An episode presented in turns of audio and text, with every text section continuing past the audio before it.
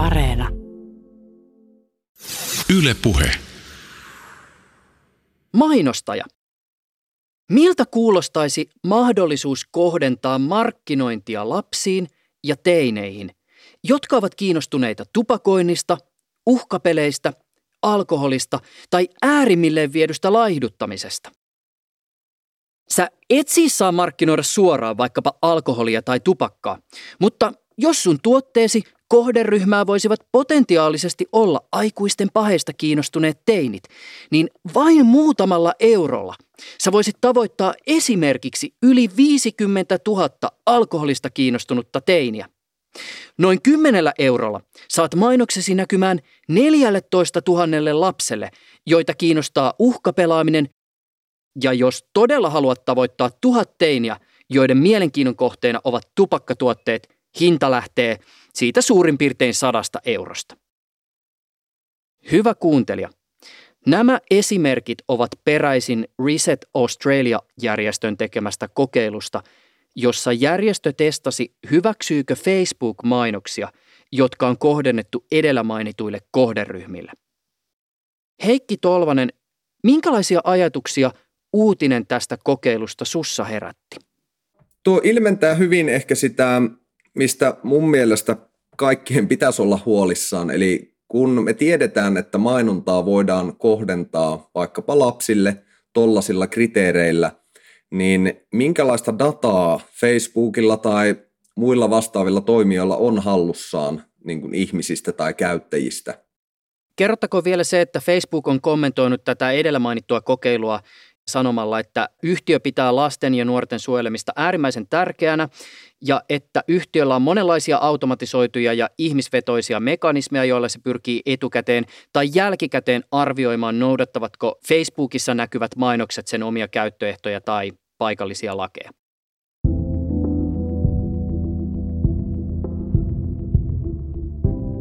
Tässä jaksossa keskustelemme tietosuojasta, verkossa tapahtuvasta seurannasta, lapsien käyttämistä sovelluksista ja niihin liittyvästä datan keräämisestä sekä Applen ja Googlen isoista liikkeistä aihepiiriin kytkeytyen.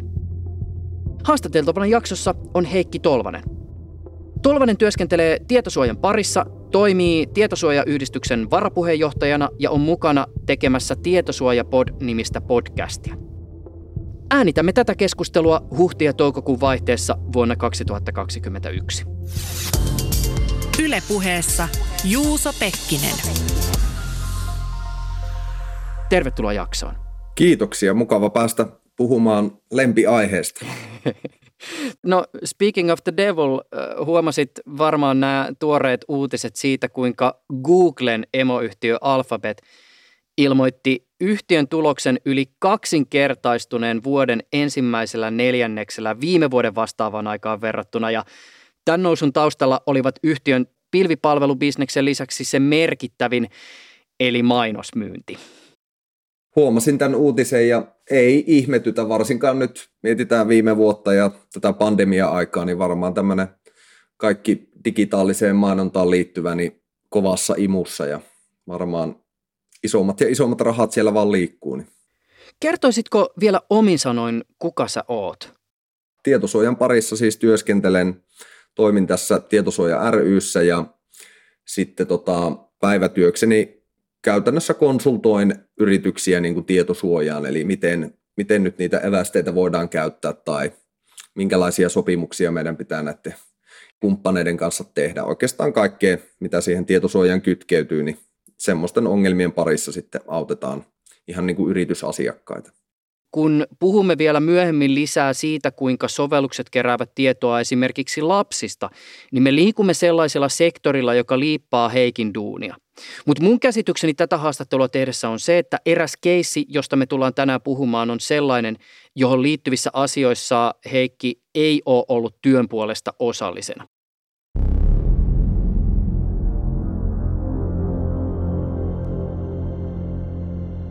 Toki keskustelu verkkomainonnasta ja tietosuojasta ja ihmisten seuraamisesta ympäri verkkoa ja sovelluksia, tästä on puhuttu pitkään, mutta ainakin itsestä tuntuu, että just nyt ilmassa on monenlaista sellaista, joka ehkä petaa tietä jollekin erityiselle. Tiivistään mä voisin tämän oman mutuni taustaa jotenkin sanallistaa niin, että ensinnäkin yksityisyyden ja tietosuojan merkityksen perusasioita ei ehkä enää ihan tarvitse joka paikassa vääntää rautalangasta. Valitettavasti Suomessakin vastaamon tietovuodon kaltaiset keissit ovat osoittaneet henkilötietojen suojaamisen merkityksen, ja tätä kautta on käyty kiinnostavia keskusteluja ylipäätään siitä, että mitä tietoja ihmisistä verkossa liikkuu. Maailman suurimmat teknologiayhtiöt ovat nyt selvästi valmiita tekemään isojakin siirtoja liittyen siihen, miten vaikkapa verkossa tapahtuvaa seurantaa tehdään. Palataan näihin esimerkkeihin myöhemmin. Mä vielä sanallistan tätä mun tunnetta. Game of Thronesissa ennen jotain suurta taistelua luodaan erilaisia jännitteitä ja juonikudelmia, jotka valmistavat katsojaa jonkinlaiseen kliimaksiin, jonka jälkeen about kaikki muuttuu tai ainakin joku katsoja suosikkihahmoista kuolee. Toisaalta Game of Thrones on sarja, jonka kohdalla välillä tuntuu siltä, että jotain asiaa pedataan useamman tuotantokauden ajan, kunnes sitten se hetki, jossa se jännitys laukeaa tai sen pitäisi laueta, niin – ei todellakaan lunasta niitä lupauksia, joita katsojalle on rivien välistä annettu. Miten sä jäsenät tätä nimenomaista hetkeä tietosuojan ja verkkoseurannan näkökulmasta?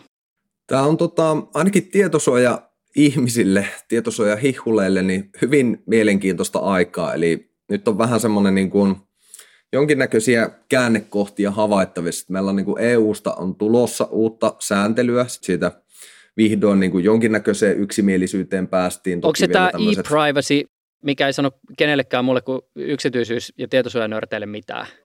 Joo, se on nimenomaan tämmöinen e-privacy regulation. Puhutaan tämmöistä niin kuin sähköisen viestinnän tietosuoja-asetuksesta. Okei, pieni selvennys. Eli nyt ollaan EU-sääntelyn syvässä päässä. Mä koitan jotenkin maalikkona tiivistää tätä. E-privacy liittyy siis sähköisen viestinnän tietosuojaan. Ja se kattaa muun muassa suoramarkkinointia ja tunnistetietojen keräämistä ja tallentamista, viestinnän luottamuksellisuutta ja netin käytön seurantaa. Ja selkeyden vuoksi, Tolvanen viittaa siis tässä e-privacy-asetukseen, ei samannimiseen direktiiviin, joka on vanhempi juttu. Ja tämä ero EU:ssa on se, että asetus ajaa kansallisen lain yli, kun taas direktiiviä sovelletaan kansallisesti. Tämän jakson näkökulmasta tätä asiaa ei ole tarpeen avata just nyt kovin perusteellisesti, mutta annetaan Heikin tiivistää koko homman ydin selväsanaisesti. Meidän on helppo olla välittämättä, me otetaan näitä palveluita käyttöön, emme mitään ehtoja lueta tai – klikkaillaan vaan äkkiä OK, että päästään niin kuin käyttämään, ymmärtämättä ehkä, mitä siellä taustalla tai konepelin alla tapahtuu. Mutta se e-privacy niin kuin sääntely tai sähköisen viestinnän sääntely nimenomaan on hyvin tärkeä sääntely siinä mielessä, että se tarkoitus on kuitenkin suojata meidän kaikkien käyttäjien yksityisyyttä siellä sähköisissä viestintäverkoissa.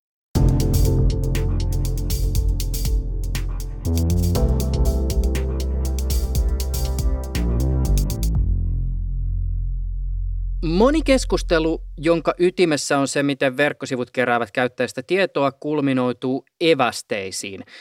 Heikki Tolvanen, sä oot itse osallinen tällaisessa saagassa, jonka keskiössä on kysymys siitä, ovatko liikenne- ja viestintävirasto Traficomin evästekäytännöt lainmukaisia. Tähän hommaan liittyen Helsingin hallinto-oikeus on juuri antanut ratkaisunsa, jota mekin avataan pian, mutta lähdetään perusteista. Ja tämä on siis tosi tosi basic, mutta ehkä asiaa on hyvä kerrata, vaikka moni tämän tunteekin. Eli siis napakasti, mistä on kyse evästeissä? Evästeet on tämmöisiä pieniä tekstitiedostoja, jota sun kun koneella tai puhelimella käytät sitä internet-selainta ja vierailet verkkosivuilla, niin tämmöisiä pieniä tekstitiedostoja tallentuu sun selaimeen. Ja sun internet-selain lähettää tämmöisiä kutsuja palvelimelle, niin sitten näiden kutsujen mukana niin kuin menee se tieto siitä evästeen sisällöstä. Se voi olla niin kuin eväste sisällöltään tämmöinen, siinä voi olla vaikka E ja N tai F ja I kertomaan, että tämä käyttäjä haluaa nähdä verkkosivun suomen tai englanninkielisenä. Mutta sitten kun me puhutaan tämmöistä niin kuin seurannasta ja tarketoinnista, niin sitten se evästeen sisältö on tavallaan laadittu kaikille käyttäjille niin kuin yksilöidysti. Eli me tiedetään sitten, että tämä käyttäjä teki sitä ja tätä siellä verkossa tai verkkosivuilla tänä päivänä tähän kelloaikaan. Eli sitten evästeiden avulla. Se eväste itsessään ei ole niin kuin sinänsä haitallinen alun perin, sillä on tosi hyväksyttävät ne tarkoitukset ollut, mutta sitten on ehkä löydetty keino, että sen avulla sitä tavallaan verkkosurffailu- ja käyttäytymistietoa voidaan kerätä ja yhdistää se nimenomaan siihen ehkä samaan käyttäjään. Joku voisi puhua samasta laitteesta, mutta käytännössä niin kuin siihen samaan käyttäjään liittyen. Johonkin kivijalkamaailmaan verrattuna, niin että ihan kun sun taskussa niin kun siellä normielämässä olisi joku tämmöinen jonkinnäköinen ID-kortti, ja sitten kun asioit siellä kahviloissa ja myymälöissä ja kaupassa, niin sitten tavallaan siellä yrityksessä pystyttäisiin niin lukemaan tämä sun ID ja tiedettäisiin, että mitä ostelet ja missä asioit ja mitä ylipäätään teet. Ja se on vähän niin kuin verkkomaailmaa sitten tämmöinen eräänlainen ID tai sormenjälki tai sitä voidaan kutsua monella nimellä, että mikä kulkee niin kuin tavallaan sun mukana siellä, kun verkossa asioit. Mä jatkan nyt vielä tosi basic jutulla, mutta tämä basic siitä syystä esiin nyt tässä vaiheessa, että tämä nyt liittyy siihen sun ja Traficomin väliseen kiistaan. Tai ei voi sanoa sun ja Traficomin väliseen kiistaan, mutta siihen asiaan, jonka, jonka sä oot ottanut Traficomin liittyen esille. Eli siis tämä, että nämä Evästeet on tyypillisesti se juttu, joka liittyy nimenomaan niihin pop-appeihin, joita verkon käyttäjä joutuu jatkuvasti klikkailemaan, kun pyörii uusilla verkkosivuilla. Joo, eli käytännössä tota, kun siellä verkkosivuilla tulee niitä pop-up-ikkunoita esiin, niin niiden tarkoituksena on tavallaan pyytää sulta suostumusta näiden evästeiden käyttöön. Ja se on niin kuin, mihin tämä koko Traficom-hommakin liittyy, niin periaatteessa se lainsäädäntö, mikä sillä taustalla on, eli tämä e-privacy ja siellä tapahtunut muutos, niin tätä suostumusta on niin kuin edellytetty käytännössä jo vuodesta 2011 asti. Ja se on sitten erinäköisistä syistä johtuen, niitä alkaa ehkä nyt vasta niin kuin näkemään.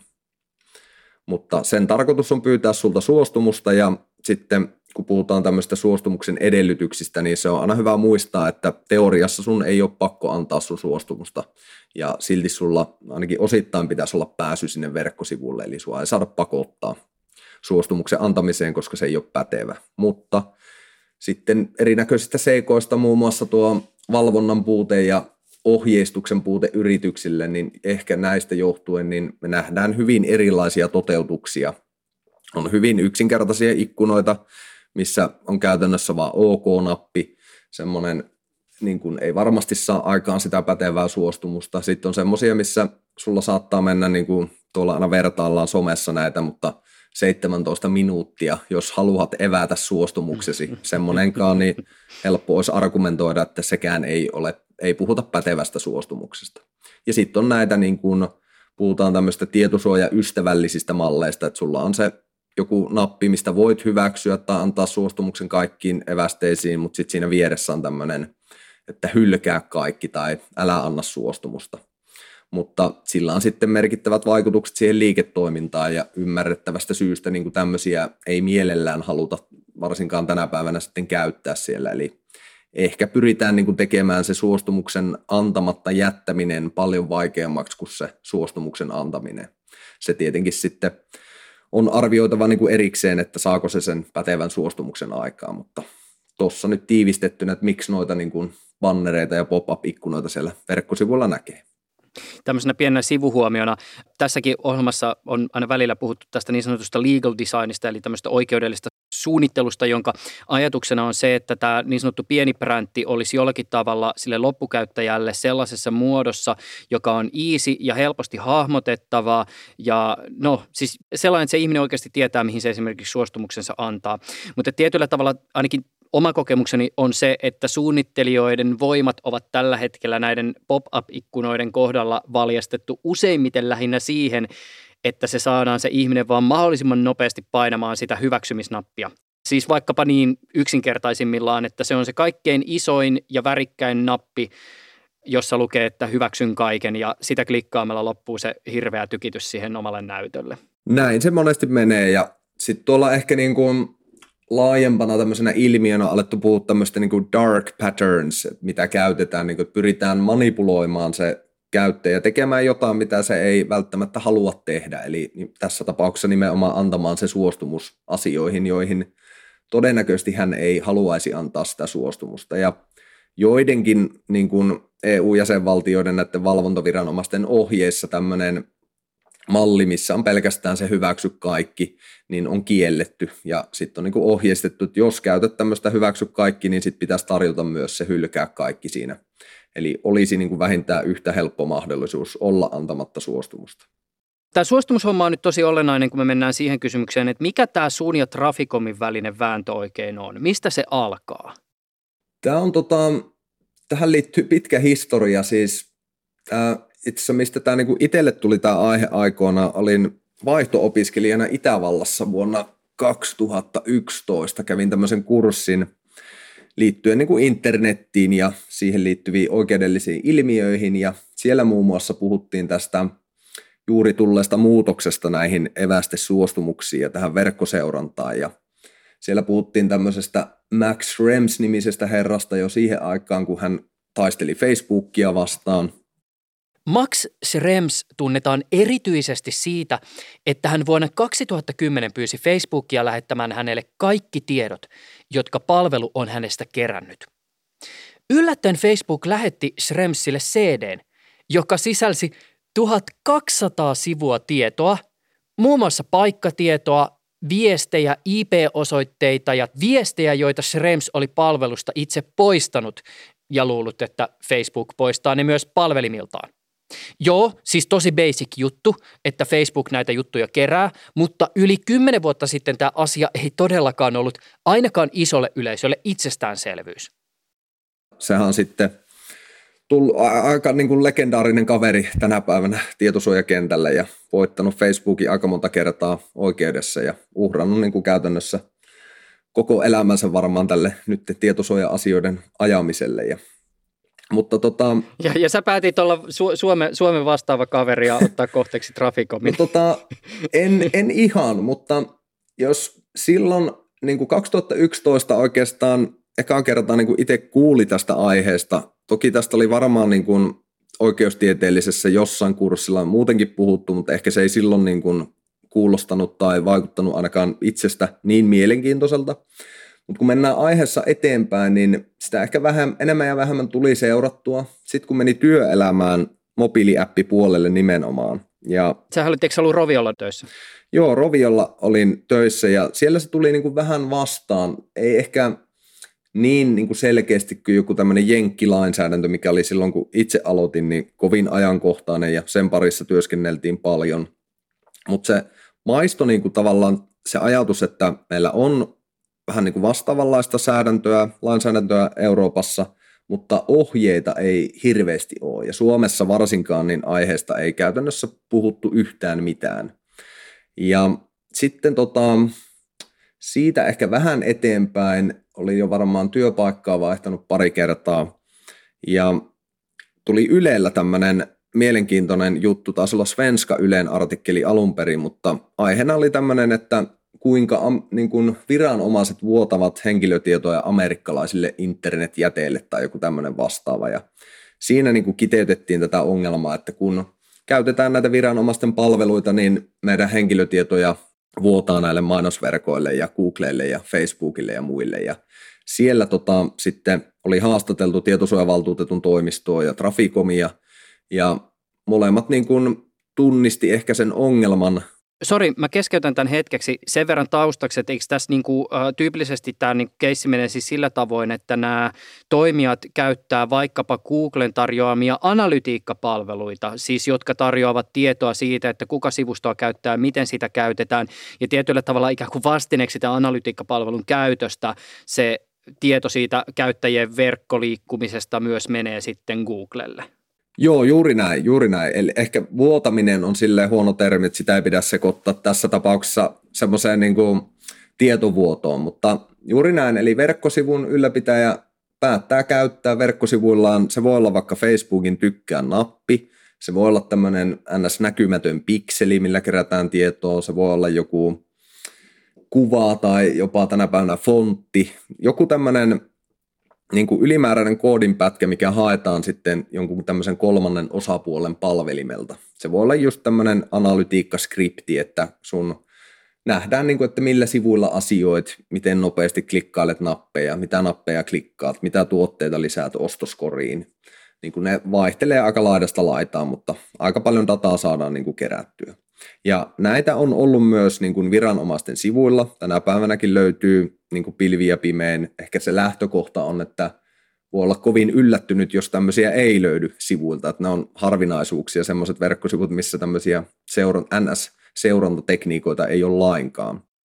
Se on vähän niin kuin huolestuttavaa. Ja varsinkin niin kuin tietenkin, jos puhutaan tämmöistä lakisääteisten palveluiden tarjoamisesta tai viranomaisten palveluita, joita niin kuin lähes jokaisen on jossain vaiheessa elämää niin kuin pakko käyttää, niin se on vähän huolestuttavaa, että jos tämmöisistäkin sitä tietoa sitten virtaa näille Googleille ja muille. Mutta tota, silloin 2016 tämä juttu tuli, se oli mun mielestä tosi, tosi mielenkiintoinen se artikkeli, mutta se ei johtanut mihinkään. Ja sitten tota, niinä aikoina varmaan itsekin sitten työskenteli, tavallaan se tuli niin kuin työn kautta sitten vastaan, että siellä se niin kuin oma liiketoiminta tai markkinointiosasto tai joku muu halusi niin kuin lisätä sitten sinne yrityksen verkkosivuille jotain vastaavia työkaluja ja tuli tavallaan kysymyksiä sitten niin kuin, kun tietosuojan parissa työskenteli, että voiko näitä käyttää ja miten näitä voi käyttää ja niin oliko tämä silloin, kun sä olit siis SOKlla duunissa? Mm, joo, taisi olla juuri silloin SOK-medialla eli S-ryhmässä tämmöisen digikehityksen ja asiakastiedon parissa. Sitten tota, niin kun tuli taas tongittua tarkemmin, että mikä se suostumuksen vaatimus nyt täällä Suomessa onkaan. Ja niihin aikoihin Traficom meni sillä, eli Traficom on tavallaan se valvova viranomainen näiden evästeiden suhteen, tai oikeastaan kaiken, kun puhutaan niin päätelaitteille tallennettavista tiedoista, mukaan lukien nämä evästeet, niin niihin aikoihin ohjeistettiin, että Suomessa ei tarvita tätä suostumusbanneria, eli voidaan niin kuin olettaa, että käyttäjät antavat suostumuksensa internet-selaimen asetusten kautta.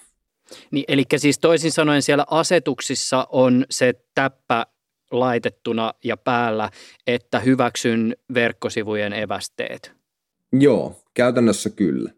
Ja se oli niin kuin, se mistä se johtuu se tulkinta, niin siellä kun meille tuli tämä 2009 tämmöinen e-privacy-direktiivin muutos, niin sen tavallaan tämmöisen puitedirektiivin johdannossa oli mainittu, että niin kun, kun puhutaan siitä suostumuksesta, niin voidaan hankkia se suostumus tämmöisten niin kun selainasetusten kautta, edellyttäen kuitenkin, että se on niin kun tavallaan tehokas se suostumus niin kuin tietosuojalainsäädännön näkökulmasta.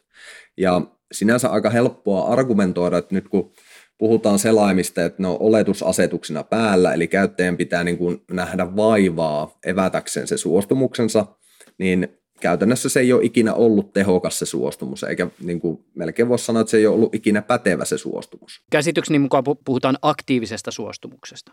Joo, ja noihin aikoihin ei ehkä puhuttu niin konkreettisella tavalla vielä niistä niin kuin pätevän suostumuksen edellytyksistä, mutta sitten kun mennään vähän ajassa taas eteenpäin, niin 2018 meille tulikin tämä GDPR, ja silloin GDPR rummutettiin mediassa ja joka paikassa tosi paljon, ja yksi osa sitä GDPR on tietenkin se suostumuksen, niin kuin pätevän suostumuksen edellytykset.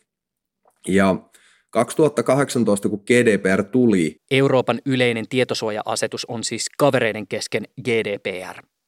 Niin silloin tota, monessa muussakin niin kuin jäsenvaltiossa ohjeistettiin käyttämään näitä selainasetuksia, mutta näissä sitten ehkä herättiin, että nyt kun GDPR päivitti tavallaan niitä suostumuksen vaatimuksia, niin se selaimen asetus ei enää saa aikaan pätevää suostumusta. Ja niitä ohjeita sitten muutettiin. Ja sen jälkeen näitä bannereita alkoi tulla niin kuin paljon enemmän.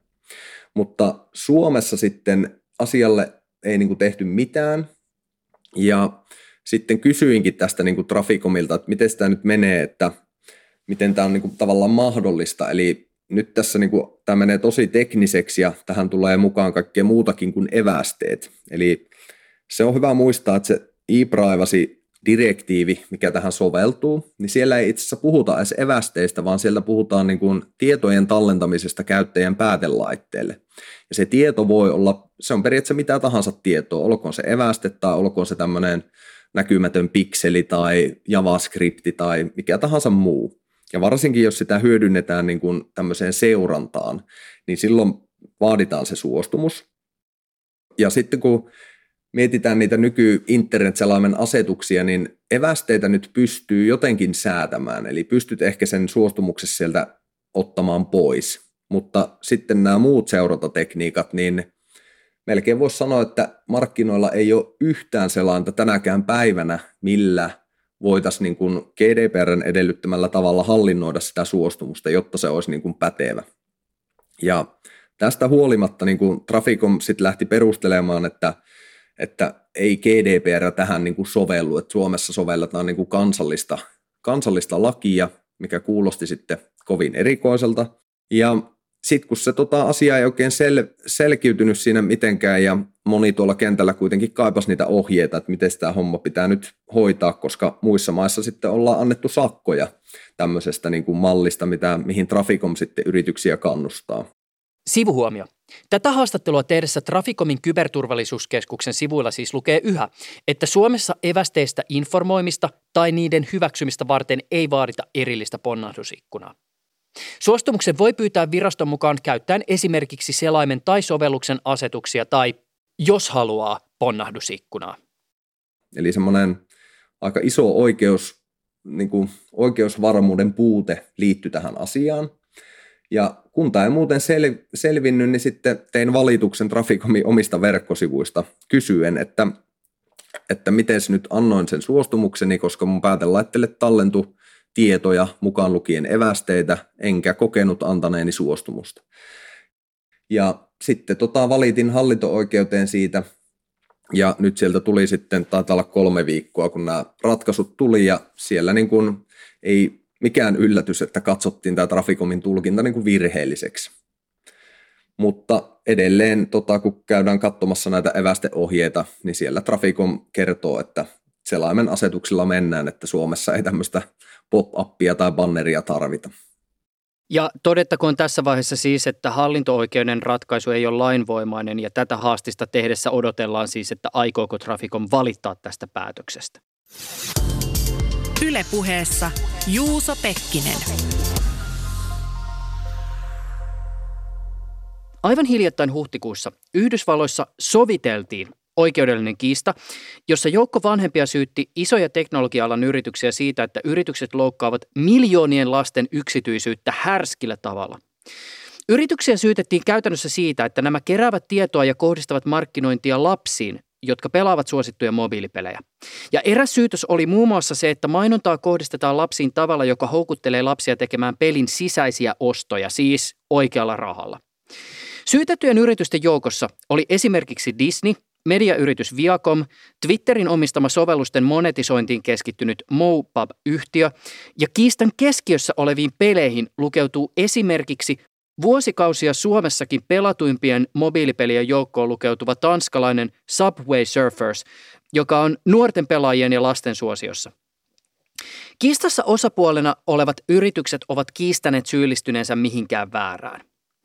Tästä sovittelusta on uutisoitu itse asiassa aika vähän, mutta asiantuntijat ovat todenneet, että tällä asialla tulee olemaan isoja vaikutuksia nimenomaan lapsille suunnattujen sovellusten markkinaan. Mistä tässä hommassa oli siis kyse ja onko tällä sun arvio mukaan vaikutusta muuhun kuin jenkkimarkkinaan?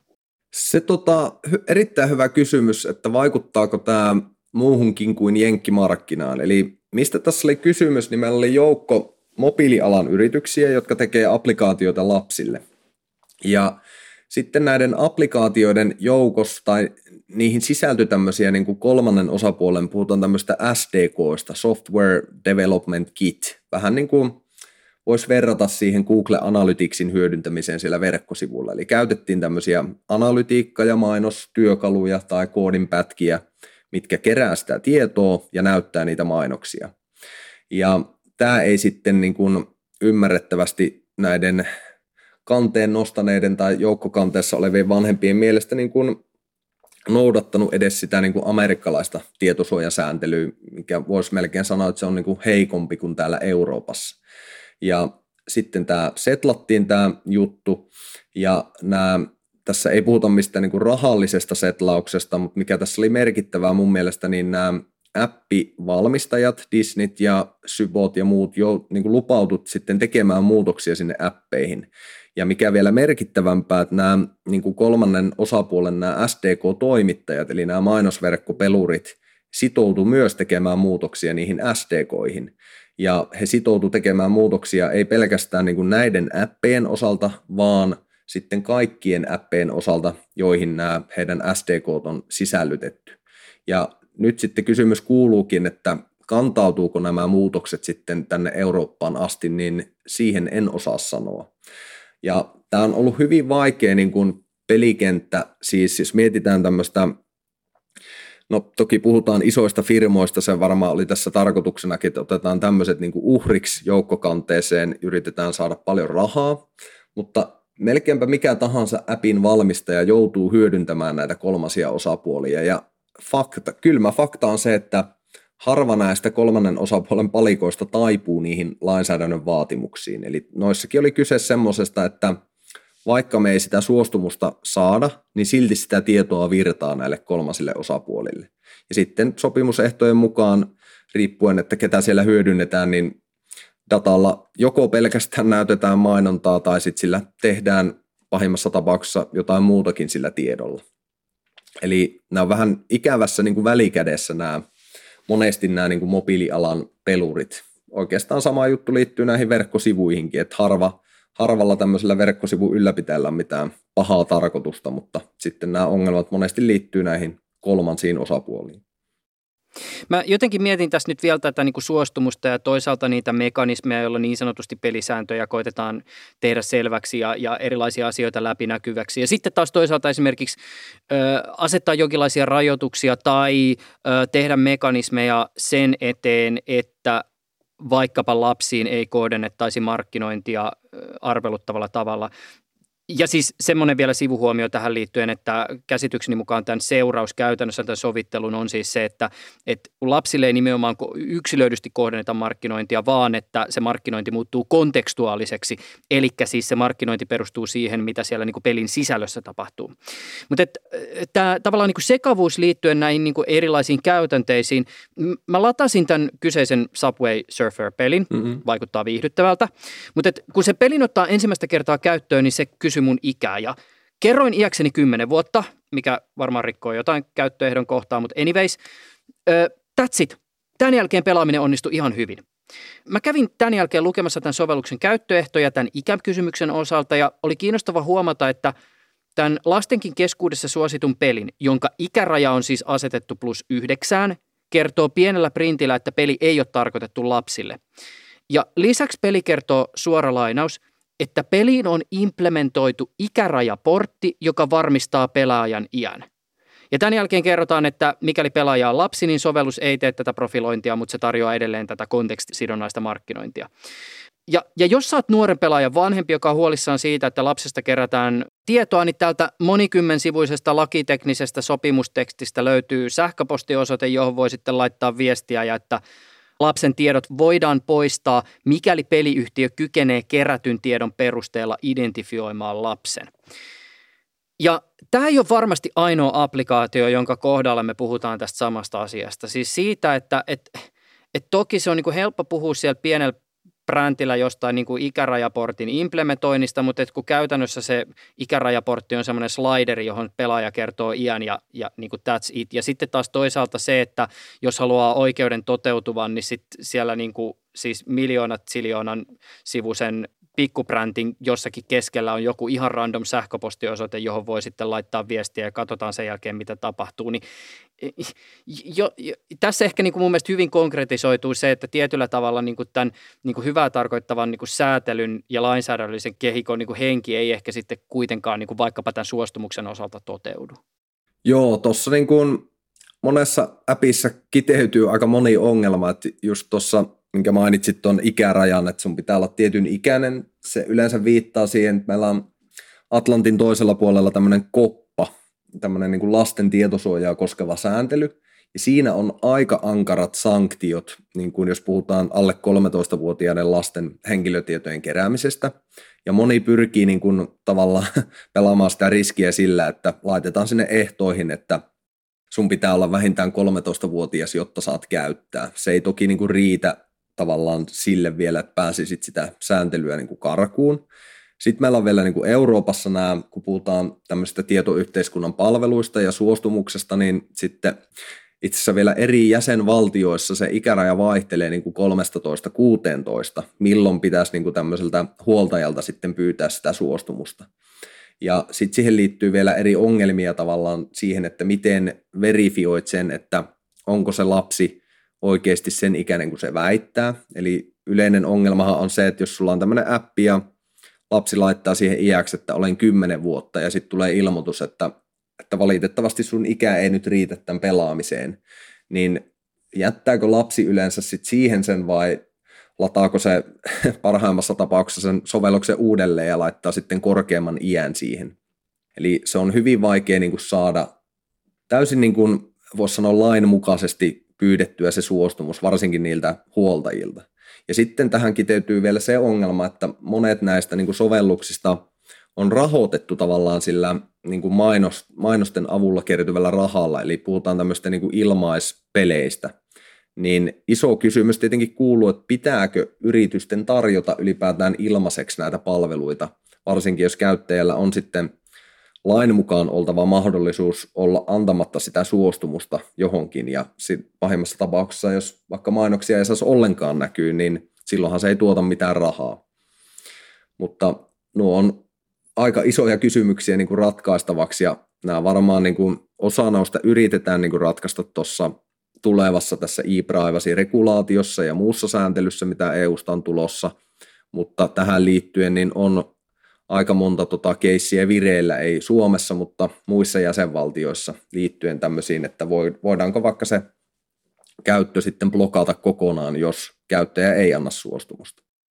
Ja tähän väliin ehkä vielä tämmöinen tota, sivujuonne, joka sitten taas liittyy toisaalta tähän, no mitä välikysymykseen, jos puhutaan siis vaikkapa siitä, minkä mainitsit, eli tästä, että, että monet ilmaispelit keräävät tietoa käyttäjästä äh, mainostajien tarpeisiin, niin huomioarvoista lienee myös se, että sovellusten kauttahan voidaan kerätä sellaista tietoa, joka kiinnostaa potentiaalisesti muitakin kuin vain mainostajia.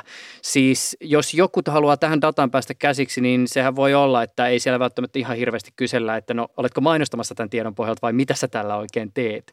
Näinhän se menee siis siinä on periaatteessa vaan taivas rajana, että mitä näillä tiedoilla niin kuin keksitään. Ja muutama esimerkki tuossa, niin kuin mitä on ehkä julkisuuteen päätynyt. Että yksi oli tämmöinen Yhdysvaltojen armeijan kerrottiin ostavan muun muassa niin kuin käyttäjien sijaintitietoja.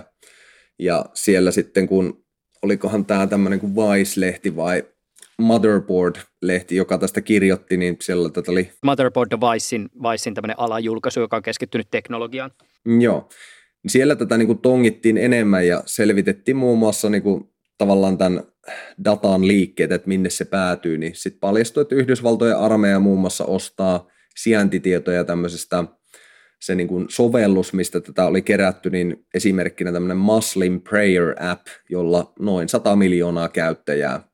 Ja sitten jokainen voi niin kuin kuvitella, että mitähän tämmöisellä ehkä voisi viitata siihen, että käyttäjät on muslimeita, niin mitä tämmöisellä heidän sijainti- ja oleskelutiedolla sitten voidaan tehdä ja miten se liittyy Yhdysvaltojen armeijan intresseihin Lähi-idässä, niin sitä voidaan niin kuin arvuutella.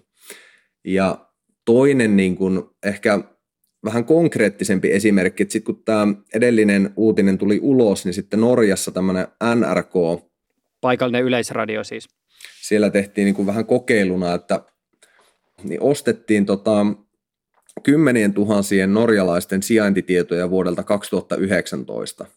Ja hintaa tällä taas olla joku 4000 dollaria, mutta puhutaan kuitenkin kymmenistä tuhansista käyttäjistä.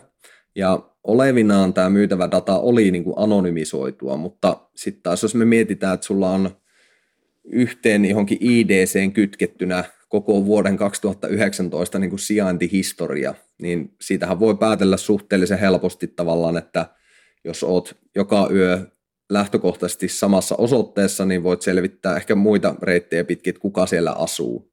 Ja he onnistu sitten esimerkkinä niin kuin vaan, olikohan omia kollegoitaan, kenen identiteetin he selvitti ja sitten selvitti, että milloin olit käynyt sairaalassa ja milloin kirkossa ja tyyliin milloin käyt vessassa ja tämmöisiä esimerkkejä. Ja tästä päästään niin kuin siihen, että kun tuo data tavallaan on tuolla kaupan, että jos me puhutaan sitten vaikkapa poliitikkojen jostain tiedon, ei pelkästään sijaintitiedoista, mutta siellä voi olla jotain internet-surffailuhistoriaa tai vaikka mitään mielenkiintoista dataa, niin mitä tämmöisellä voi sitten tehdä joku tämmöinen ehkä pahan tahtoinen toimija.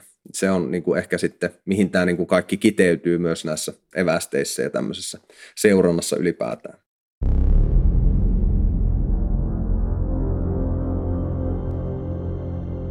Applen toimitusjohtaja Tim Cookin eräs perusmantroista on se, että yksityisyys on perustavanlaatuinen ihmisoikeus. Jos olet Applen mobiililaitteiden käyttäjä, niin vilkase piruuttasi puhelimen asetuksista, että mikä käyttisversio sulla on. Ja voit ehkä todeta, että miten yhtiö siis käytännössä pyrkii jalkauttamaan tätä periaatetta. Tätä haastattelua tehdessä Tämän viikon maanantaina julkaistiin Applen mobiilikäyttöjärjestelmäversio 14.5, jonka ehkä yksi puhutuimpia ominaisuuksia on se, että se pakottaa sovellukset kysymään käyttäjältä lupaa seurantaan. Oletus on se, että iso osa käyttäjistä tulee kieltäytymään seuraamisesta ja erityisesti Facebook on ollut hyvin äänekäs uudistuksen vastustaja. Saksassa joukko mediayhtiöitä syyttää Applea siitä, että uudistus koituu kuluttajille lopulta haitaksi, koska se pakottaa sovellusten kehittäjät tilanteeseen, jossa sovelluksista on pakko alkaa kerätä enemmän maksuja. Toisaalta eräs kritiikki Applen päätöksen suuntaan on ollut se, että Applella itselläänkin on pieni, mutta joidenkin arvioiden mukaan kasvava mainosbisnes. Siis Applen ekosysteemissä mainoksia näkyy vähän, mutta niitä kuitenkin on ja tästä syystä Applea on syytetty hurskastelusta, kun se tuomitsee mainosrahoitteisen tavan rakentaa verkkopalveluita. Heikki Tolvanen, mitä asioita sä tässä kaikessa näet ja mikä, mikä sun mielestä on olennaista pointata? Tota, Tämä on mielenkiintoinen, eli just tuossa olisiko eilen vai toissapäivänä uutisoitiin, että nyt Google ja Apple ovat niin kuin maailman isoimpia tämmöisiä, vähän niin kuin verrattiin tietosuojan valvontaviranomaisiin, niin. mutta mitä nyt on niin kuin seurannut näiden toimijoiden touhuja ja mitä he tekevät, niin en usko tippaakaan siihen, että tässä niin kuin hyvää hyvyyttään nyt tehtäisiin jotain ja toki tässä on helppo niin kuin ratsastaa sillä yksityisyyden suojalla, Eli Apple niin kuin toimii tämmöisenä hyvänä pelurina, että estää sovellusten seurannan. Mutta se on hyvä muistaa, että se, minkä Apple estää, niin se estää tavallaan tämmöisen advertising IDn hyödyntämisen ilman sitä suostumusta. Eli seurantaa hyvin todennäköisesti tapahtuu edelleen, mutta sit sitä käyttäjää ei ehkä voida niin kuin seurata sovellusten välillä, koska sitä IDtä ei saada niin kuin kiinni. Niin paitsi, että käytännössä siis esimerkiksi niin, että jos mä käytän vaikka Facebookin, Instagramia ja, ja Facebook-sovellusta, niin Facebook pystyy kyllä seuraamaan mua niin, että se tavallaan mun Facebook-sovelluksessa tapahtuva tieto, vaikkakin mä käytän vain Apple-laitteella, välittyy kyllä niihin mun Instagram-mainoksiin, tavallaan niiden kohdentamiseen. Joo, joo, ihan varmasti. Ja sitten tota, se ehkä isompi syy, mistä on melkein sata varma, että mitä tässä tulee käymään, niin kuin mainitsit tuon Applen oman mainosverkon, niin todennäköisesti tällä pyritään vaan keskittämään, eli tällä heitetään tavallaan ne NS-turhat mainosverkot nyt välistä, eli he ei välttämättä saa enää samaa dataa, mutta sitten jos puhutaan Applesta itsestään, niin Apple saa kyllä kerättyä sen tiedon halutessaan, ja Applehan voi alkaa tarjota sitten samanlaisia palveluita kuin nykypäivän mainosverkot tarjoaa näille sovelluskehittäjille. Eli ota sitten Applen SDK käyttöön, niin täällä saat näytettyä paljon parempia mainoksia ja saat niistä enemmän rahaa, niin hyvin todennäköisesti tämä menee siihen suuntaan. Pieni, mutta huomionarvoinen lisäys. Esimerkiksi Financial Times uutisoi hiljattain, että lehden saamien nimettömien lähteiden mukaan Apple todella olisi laajentamassa omaa mainosbisnestään. Apple ei kommentoi väitteitä. Esimerkiksi Wall Street Journalin haastattelemat mainosalan toimijat jakavat tolvasen spekulaation tähän aiheeseen liittyen. Tällä hetkellä oletus on, että Applen oman mainosbisneksen keskiössä olisi yhtiön mobiililaitteiden sovelluskauppaan kytkeytyvät mainospaikat ja muutama yhtiön oma sovellus. Vaikka Applen mainosbisnes on isoihin toimijoihin verrattuna aivan peanuts, niin joidenkin arvioiden mukaan puhutaan kuitenkin useamman miljardin dollarin arvoisesta bisneksestä tämä, mitä sä nyt nostat esiin, niin tähän kiinnittyy laajempaan kysymykseen siitä, että missä määrin Apple alustan tarjoajana käyttää asemaansa epäoikeudenmukaisesti suhteessa niihin sovelluksiin ja palveluihin, joita sen ekosysteemistä löytyy. Siis Apple on rakentanut käyttöjärjestelmän ja laitteet, joiden ekosysteemi se houkuttelee lukuisia sovelluskehittäjiä ja palveluita, mutta Apple myös itse kilpailee näiden ulkopuolisten kehittäjien kanssa hyötyen siitä, että on itse laittanut sen alustan pystyyn. Heikki Tolvanen, mainitsit tuossa aikaisemmin tämän Politico-julkaisun artikkelin, jossa otsikossa, no hauskasti tai osuvasti, mitä sanaa haluaa käyttää, heitettiin ilmoille tämä ajatus, että Google ja Apple olisivat tällä hetkellä maailman suurimpia tämmöisiä ikään kuin privasy- tai yksityisyysregulaattoreita. Tämä Applen keissi on yksi, mikä tässä artikkelissa mainittiin, ja toinen on taas sitten eräs tosi iso juttu, josta on käyty pitkään keskustelua, varsinkin mainospuolella, joka on siis tämä kolmannen osapuolen evästeiden tulevaisuus. Vuoden 2020 alussa Google ilmoitti estävänsä nämä evästeet Chrome-selaimessa. Ja toki siis muissa selaimissa evästeiden käyttöä onkin jo hillitty, mutta tämä ei ole ehkä nyt sit ihan kuitenkaan niin iso juttu, koska Chrome on markkinaosuuksien näkökulmasta ylivoimaisesti merkittävin selain maailmassa. Ihan pieni recap, siis mistä tässä on siis kyse? Tässä on mun mielestä kyse oikeastaan ihan samasta, mitä Apple aikoo tehdä. Eli Google ilmoitti päivittävänsä Chromea sillä tavalla, että se defaulttina estää kaikki kolmannen osapuolen evästeet. Ja tällähän on hyvin suuri vaikutus taas siihen niin kuin näihin mainosverkkoihin ja ylipäätään siihen verkkosivuilla nähtäviin mainoksiin ja siihen seurantaan. Kun puhuttiin aikaisemmin siitä, että se seuranta on ehkä siirtymässä evästeistä näihin muihin seurantatekniikoihin, niin tällehän sillä ei välttämättä tule olemaan vaikutusta. Mutta niin kun, jos mietitään ylipäätään näitä selaimia, selainvalmistajia, niin mitenpä paljon heillä on mahdollisuuksia kerätä sitä tietoa. Että heillehän se on siinä koko ajan auki, että millä sivuilla me surfataan ja mitä tuotteita sinne ostoskoriin lisätään. Ja Googlehan ilmoitti sitten julkaisevansa tämmöisen, lukee nimellä Flock, eli jatkossa se, niin kuin tavallaan se mainonta tapahtuu sitten sen ja se tiedon kerääminen niin sen selaimen kautta. Eli Google pyrkii vaan niin kuin ehkä valtaamaan enemmän itselleen tätä niin kuin markkina-asemaa, mitä tulee tähän mainostamiseen. Mä oon käsittänyt tämän näin, että Googlen suunnitelmissa on siis korvata yksittäisen henkilön seuraaminen verkossa sillä, että käyttäjän selaimessa on mekanismi, joka luokittelee netin käyttäjän johonkin tämmöiseen niin sanottuun kohorttiin. Eli siis ihmisjoukkoon, jota tilastollisesti yhdistää jokin piirre tyyliin kissafanit tai kotikokit. Ja mainostajat eivät enää siis saisi tietoa siitä henkilöstä, mutta mainontaa voisi kohdentaa nimenomaan tämän ihmisjoukon yhteisten nimittäjien perusteella. Ja voin tässä vaiheessa jo kertoa semmoisen spoilerin, että aika moni iso alan toimija eh, ja esimerkiksi kansalaisten sähköisiä oikeuksia ajava Electronic Frontier Foundation ovat tyrmänneet tämän ajatuksen.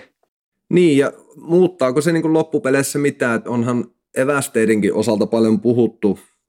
Eli sullahan pitää aina kuitenkin olla se joku yksilöllinen tunniste, jotta se mainos saadaan näkymään sille tietylle laitteelle tai tietylle käyttäjälle. Nyt se on ehkä vaan tässä tapauksessa jää Googlen tietoon.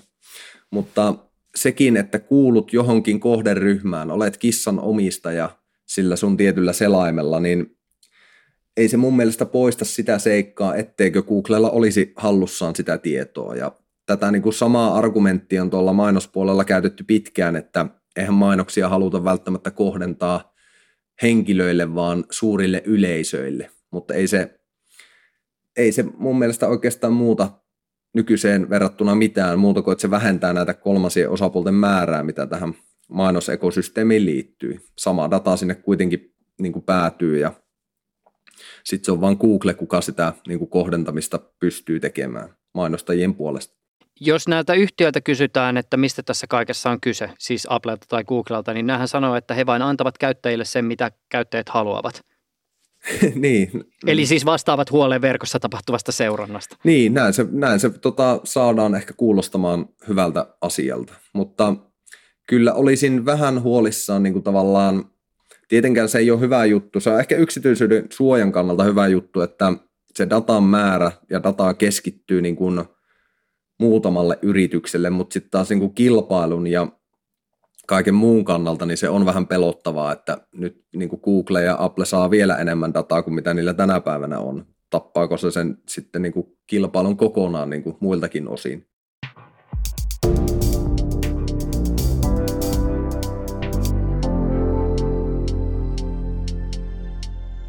Jos me ajattelemme verkkoa historiallisesti, niin mainosten rooli on ollut valtava. Moni periaatteessa hyvä palvelu olisi jäänyt toteutumatta, jos niiden käytöstä olisi peritty rahaa. Ja tässä siis itse ajan takaa sitä, tämä on mun oma pika-analyysi, että tämä rahan kerääminen olisi ehkä vaikuttanut siihen, ettei näiden palvelujen verkostovaikutukset olisi toteutuneet samassa mittakaavassa kuin mitä ne toteutuivat. Siis voi sanoa, että että se, mikä tekee monista verkkopalveluista, siis vaikka somealustoista tai mistä ikinä, niin hyviä on nimenomaan niiden koko ja niiden suuri käyttäjämäärä.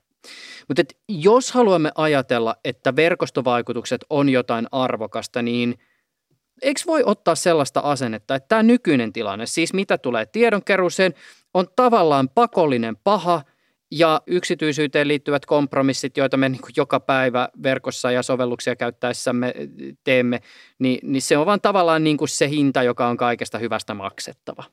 Näin se voisi niin kuin kiteyttää ja näinhän se tavallaan menee. Toki siinä tota, mun mielestä voitaisiin aina puhua, siis näitä vertauskuvia aina näkee paljon, että niin kuin, oliko meillä vaikka sanomalehtiä aikaisemmin olemassa, eihän sielläkään niin kuin mainontaa kohdennettu, että ne oli mainospaikkoja, mitä myytiin. Eli monesti ehkä puhutaan sit siitä rahan määrästä. Jos katsotaan paljon Google tekee rahaa, niin kyllä me veikkaan, että ne voisi toimia ihan hyvin niin kuin keräämällä paljon vähemmänkin tietoa, niin kuin kurjasti sanottu, mutta varmasti moni muukin palvelu tota, toimisi ihan yhtä hyvin ilman ehkä tämmöistä kohdennettua mainontaa, jos puhutaan tästä kontekstuaalisesta mainonnasta. Se, sen verran välihuomenna tähän, että Facebook on itse asiassa, tämä, on nyt, tämä kommentti liittyy nimenomaan tähän disinformaatiokeskusteluun, mutta Facebookhan nimenomaan tähän ehkä vastaisi jotakin sen sortista, että nimenomaan se heidän kokonsa on se merkittävin resurssi, joka mahdollistaa sen, että he pystyvät tarttumaan niihin ongelmiin, joita he kokonsa puolesta aiheuttavat, eli siis kehittämään vaikka semmoista tekoälyä, joka sitten blokkaa disinformaatiota. Mm. Niin ja siis se on hyvä muistaa, että kyllähän tällä datan keräämisellä, datan määrällä, niin kyllähän sillä saadaan hyviäkin asioita aikaa. Että sitä ei pidä yhtään niin kuin väheksyä ja lietsoa semmoista, että ei kerätä enää mitään ja lopetetaan kaikki. Silloinhan niin kuin, silloin varsinkin moni palvelu jää kehittämättä, mutta semmoinen tietynlainen niin kuin läpinäkyvyys näille käyttäjille. Me veikkaan, että jos monelle käy, tai käyttäjille kerrottaisiin, että mitä tänä päivänä verkossa tapahtuu ja mitä merkityksiä noilla voi olla, että klikkaat lukematta sitä OK ja sun katsotaan antaneen suostumus, niin se voi tulla myöhemmin vastaan, että periaatteessa ne mahdollisuudet on rajattomat, mitä, niin tai ne negatiiviset seuraamukset, mitä voi tapahtua. Että joku semmoinen en tiedä, miten tässä niin kuin tulee käymään, että se tästä ehkä työstäkin tekee niin kuin mielenkiintoista, mutta oma argumentti on, että niin kuin tämmöisellä kontekstuaalisella mainonnalla, kun myydään mainospaikkoja verkossa poistaen tavallaan näitä välikäsiä, kun puhutaan tämmöistä huutokauppasysteemeistä, että missä niin kuin aina eniten mainokspaikasta maksava voittaa, niin sieltä lähtee niin kuin tosi moni välikäsi pois, jolloin julkaisijalle saattaa jäädä jopa enemmän rahaa kuin tänä päivänä hyödyntäen sitten näitä kaiken maailman mainosverkkoja, mitä heille tarjotaan.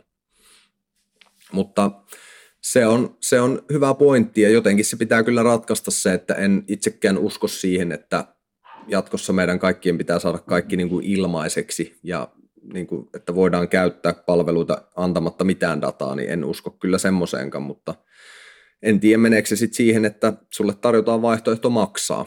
Että voit joko maksaa rahalla tai omalla datalla, mutta siihenkin liittyy sitten tavallaan niitä ilmiöitä, että ehkä käyttäjät on kuitenkin niin laiskoja, että vaikka palvelu maksaisi yhden sentin vuodessa, niin me ehkä koetaan se, että klikkaamalla nyt OK ja välttymällä siltä maksutransaktiolta, niin se voisi olla meille paljon sopivampi, koska me ei välttämättä ymmärretä sitten niitä tavallaan vaikutuksia, mitä, mihin se meidän niin kuin datan antaminen pahimmillaan voi johtaa toki nämä monet riskit on teoreettisia tässä vaiheessa. Niin, liittyen toki tähän tota, siihen, että ihminen maksaa itselleen niin kuin yksityisyyttä ja seurantavapaata verkkoa, niin itse asiassa Googlen toimitusjohtaja Sundar Pichaihan on kommentoinut Applen nimenomaan tätä niin kuin kritiikkiä mainosrahoitteisia teknologiajättejä vastaan jotenkin niin, että et, et hänen mielestään on väärin ja eriarvoistavaa se, että et nimenomaan yksityisyys olisi maksukykyasia.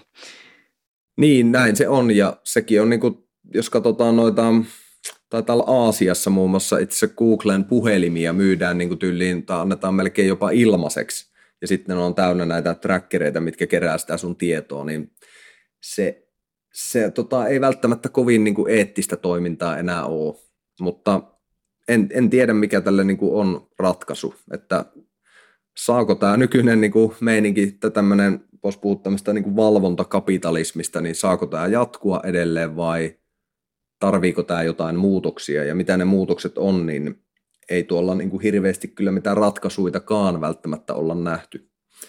Ja nyt tässä niin kuin tämä yksityisyyden suoja ja kaikki tämmöiset sitten vähän niin kuin keskenään natisee ja katsotaan, mikä tässä niin kuin tulee voittamaan, vai löydetäänkö me joku tämmöinen kultainen keskitie sitten, missä kaikkien intressit tulee niin kuin jollain tavalla tyydytettyä. Mutta muistetaan kuitenkin, että se yksityisyyden suoja on se perusoikeus sillä taustalla ja meillä on lainsäädäntöä, mikä sitä pyrkii niin kuin suojaamaan. Että nykyisellään se ei vaan toimi kovin hyvin ja se sitten johtunee erinäköisistä seikoista, mutta todennäköisesti kun tätä kenttää seuraa, niin koko ajan me eteenpäin niin kuin mennään ja ratkaisuita tulee ja yritysten käytännöt muuttuu, niin mihin se sitten johtaa, niin mielenkiintoista nähdä.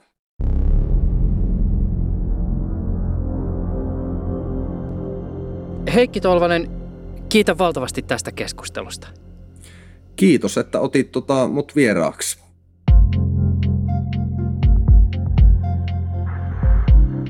Jos sulla on jotain kysyttävää, kommentoitavaa, haja-ajatuksia tai kritiikkiä liittyen jaksoon, laita toki viestiä vaikka sähköpostilla. Mun osoite on juuso.pekkinen at yle.fi. Jos sulla on mielessä joku sellainen asia, jonka voi lukea jakson lopussa ääneen, niin lisää tästä viestiin maininta. Mikäli tämä ohjelmasarja miellyttää, arvostan kovasti, jos lisäät sen suosikkeihin Areenassa tai mikä ikinä onkaan se alusta, jonka kautta mieluiten audiosi nautit. Ensi kertaan.